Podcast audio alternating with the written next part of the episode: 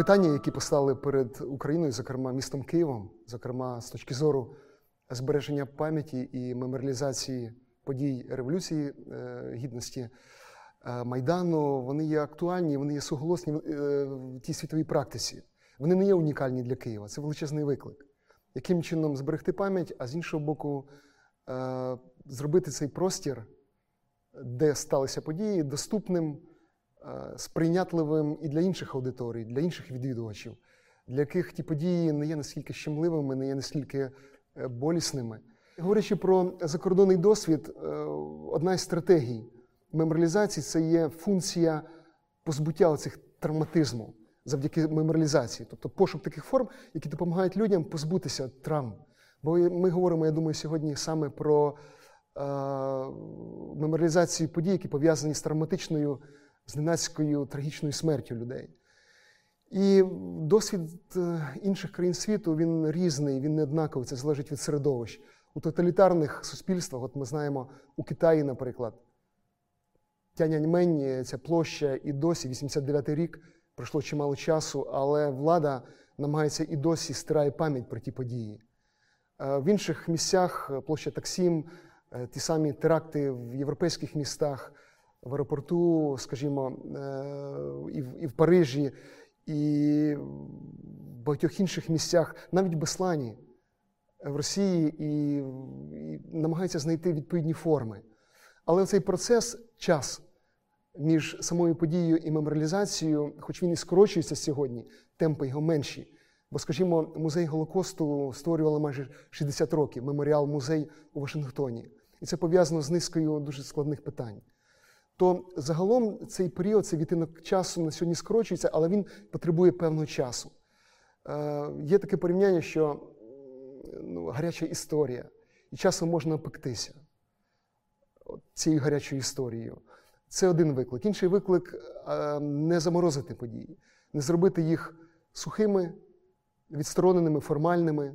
Оскільки меморіалізація є принаймні два основних види меморіалізації це стихійна і офіційна.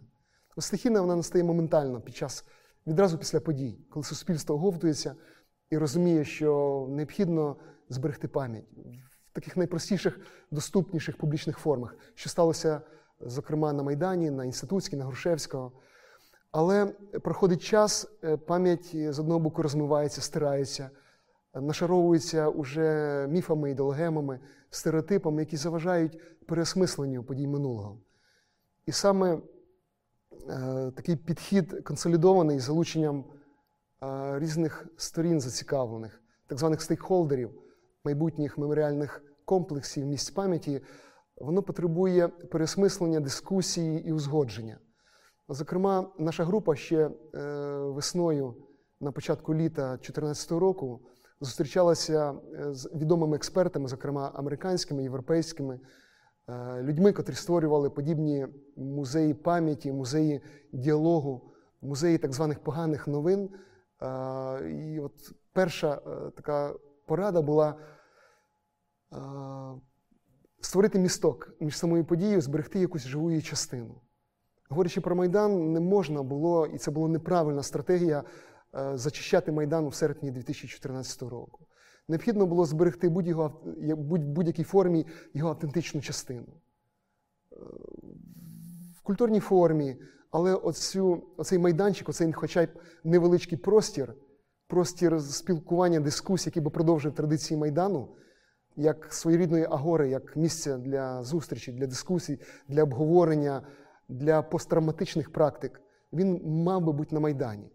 Місточок, який би пізніше трансформувався вже в новітні форми, меморіальну частину в музей, е, в ширший громадський простір. І от цього нам бракує. І нас застерігали іноземні експерти, що не майте ілюзій, що ви за рік, за два, за три створите ідеальний, сприйнятний для всіх меморіальний комплекс в будь-якій формі. Музей, меморіальні частини, пам'ятники, дошки. Постійно будуть претензії, постійно будуть незадоволення однієї чи іншої сторони, оскільки сама подія не є інтерпретована до кінця, вивчена, пересмислена з тим, щоб вже, скажімо, її фіксувати в якихось е, сталих формах. Більшість міст, оскільки це проблема для урбаністичного середовища, вони намагаються йти шляхом консенсусу. Вони розуміють, що місце це середовище громад. І саме громада вирішує. Вирішує не якась одна сторона, якщо ми говоримо про травматичні події, е, зокрема про Майдан. Вирішує не сторона так званих переможців. Тобто меморіалізація мусить відбуватися, і це рішення е, багатьох експертних середовищ, самих громад, е, не з точки зору глорифікації. От події, які відбувалися на Майдані, вони не мусять бути навіть в сучасній художній формі бути замороженими. Над питанням меморіалізації Революції Гідності працювало досить широке коло фахівців з різних галузей. І як результат, е, висновок, та, і як кінцевий результат, це те, що це не, мусить бути одна локація, це комплекс, це перетворення всього простору центру Києва на е, особливе місце, в межах якого якраз буде і меморіальна частина про жертв, про е, трагічні події, якраз буде меморіальний комплекс, буде музей присвячений подіям, і буде вільний простір для е, публічна публічна зона, зелений. Тобто він такий приязний, він відкритий, він е, приємний для зустрічей, для відвідин родинами. Тобто, звичайно, не кладовище, не місце, скажімо, трагічної пам'яті. Говорячи про інститутську, було багато дебатів. У нас був окремий проект, музей Майдану робив проект Вікна протести. Ми порівнювали якраз, а яке майбутнє чекає е, от саме місця масових протестів в Україні Майдан, в Лондоні Брікстон і в Туреччині Таксім, площа Таксім. І більшість респондентів говорили про те, що майбутня доля е, цих е, громадських місць не може бути такою, яка, яка вона була до цього. Вона потребує трансформації змін, вона потребує фіксації пам'яті. З іншого боку, перетворювати їх на мертві зони, на кладовище немає жодного сенсу сьогодні. І саме тому дуже позитивний є результат міжнародний конкурс Територія гідності Terra Dignitas, який принаймні хай не визначив кінцевого варіанту, але є напрямні, є, скажімо, орієнтири, як рухатися в цьому просторі. І, в принципі, серед переможців, які архітекторів, які запропонували свої варіанти, от якраз є перетворення цього інститутської, але Героїв Небесної Сотні, сотні на пішохідну зону, на зелену зону. Але от яка форма, звичайно, що це не є е, та стихійність, яка існує сьогодні в цьому просторі. Це, звичайно, новітні сучасні форми. Були пропозиції, зокрема, засадити червоними кленами як пам'ять, яка дерева розростаються, і це є сучасний тренд, тобто озеленення одночасно, створення парку, місця, де би людям хотілося приходити. З одного боку, зберегти пам'ять, з іншого боку, створити середовище, де люди би приходили і приходили, приводили би дітей, відпочивали. Але, звичайно, маркери цього повинні існувати. У Вашингтоні дуже багато меморіальних місць в столиці Сполучених Штатів. Друга світова війна, війна у В'єтнамі, громадянська громадянська війна. І ці всі пам'ятні пам'ятні місця вони інтегровані. Вони стають е, місцями, де ну, американці, гості місця не просто приходять вшанувати пам'ять, а й відпочити, е, відрефлексувати над якимись подіями, над своїми думками. І це наскільки ергономічно вплітається в архітектуру міста що ти не помічаєш, це не є місця скорботи, де необхідна певна поведінка, де ти відразу відчуваєш якусь пригніченість, придавленість. Але це не є місця розваг, де людина відчуває себе вільно, може, як у нас, на жаль, може пити пиво, сміятися голосно, та, е, вести себе неадекватно, агресивно по відношенню до суспільства. Майже всі столиці мають пішохідні зони. Говорячи про Київ, про Алеї Героїв Небесної Сотні, інститут е, департамент архітектури і містобудування разом із транспортними службами, до речі, розробив, вивчали ситуацію, а як зміниться транспортний рух в Києві, якщо закрити, зробити цю зону пішохідною постійно. І виявляється ніяк. Тобто він не вплине негативно. Відсутність цього світлофора на інститутській, він навпаки навіть покращує прохідність транспорту у вулиці Хрещатик. Говорячи про сучасні форми, вони є різні. Воно залежить від масштабу е, самої події і від урбаністичного середовища. В Нью-Йорку після події 11 вересня, зокрема, ми бачимо, що по своїй формі е, вшанування воно не є масштабним. Воно навпаки, воно є сучасним по формі, воно торкає відвідувачів. і ці промені, і, оцей, і, і оця пустота, і, і, і присутність води, ці фонтани. Це якраз прийшло на заміну стихійним меморіалам. От якщо ми говоримо про ці вежі і про цю трагедію в Нью-Йорку, якраз точно те саме, що відбувалося в Києві. З'являлися хрести, з'являлися пам'ятники, з'являлися фотографії. Але з часом пройшов певний час, е, час консультацій з громадами, з родинами загиблих, е, з експертами. І був віднайдений консенсус, і був була створений той комплекс, той ансамбль, який є на сьогодні. Там оці промені, які, до речі, були на Майдані. От якраз ця ідея якраз запозичена звідти.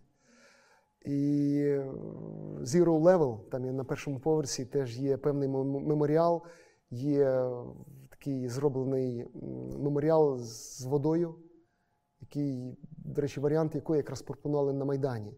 Тобто вода як е, субстанція, яка містить інформацію, яка містить пам'ять з одного боку, з іншого боку, вона змиває травми, очищує і простір, і очищує душі людей.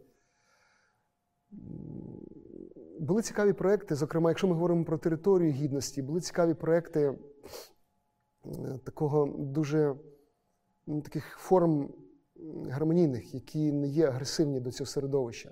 От одним з проєктів, яких переміг на території е, на Terra Dignitas, е, це був проєкт, коли увечері відбувається певна програма. Включаються світлові інформаційні стенди, промені, з'являється підсвітка на тротуарах. Тобто людина, яка потрапляє той простір увечері, з'являється цілий маршрут світловий. Він досить делікатний. В день цього непомітно явно. З приводу консенсусу, е, проект, е, цей процес надзвичайно тривалий, складний. В нашому випадку з точки зору проведення конкурсу Територія гідності він є унікальний для України. З точки зору відкритості, е, участі, репрезентативності, понад 100 учасників, 18 проєктів з-за кордону, е, понад 100 експертів залучених. Відкритість, інклюзивність, чітке постановка завдань, комплексність. Одним з результатів є те, що не всім Е, цей проєкт сподобався, зокрема, представникам родин Героїв Небесної Сотні. І це цілком зрозуміло, оскільки дуже багато людей травмованих е, психологічно, фізично, і кожен має своє бачення, кожен відчуває, оця грана вона не загоїлася, і кожен відчуває свою якусь е, ну, думку як первинну, основну. І через це, через брак комунікації тривалої. Бо конкурс відбувся, він завершився. Подальших кроків жодних. Ні з боку влади, ні з боку експертного середовища, навіть ні з боку нашого музею, який е, був створений, але на сьогоднішній день ще в процесі формування. Тому ми не маємо ні людських, ні фінансових ресурсів продовжувати цю справу. Хоча на рівні людському ми комунікуємо, ми налагоджуємо різні точки дотику, ми створюємо експертні групи, де якраз представники цих сторін, а родичі загиблих. Е, люди, які постраждали на Майдані, активісти, люди, які, по суті, творили суб'єкти історії, вони є основними в цьому середовищі. Це не лише наша точка зору, це точка зору експертів. Бо якраз ці люди є на, є основними стейкхолдерами, вони є небайдужими, вони якраз зацікавлені у прийнятті найприйнятливіших таких рішень і віднайденні найідеальніших форм для вшанування пам'яті. Кияни, Кияни якраз і були залучені до вирішення цих проєктів, до створення цих проєктів. Мені здається, киянам надзвичайно сьогодні бракує зон от, для відпочинку, для прогулянок з родинами. От, Такого, як кажуть, family-friendly е, місць в Києві надзвичайно бракує, попри парки. Парки вони якісь трошки абстрактні у нас. Вони пов'язані, в них нав'язані нам елементи пам'яті тоталітарної доби, посттоталітарної. А от таких місць, де можна було не просто відпочити, не просто прийти в парк, а одночасно отримати ще якісь едукаційні е, речі, освітні, культурні, де можна було б привести дітей і відпочити, і чомусь їх навчити, зробити дітей іншими, цього надзвичайно бракує.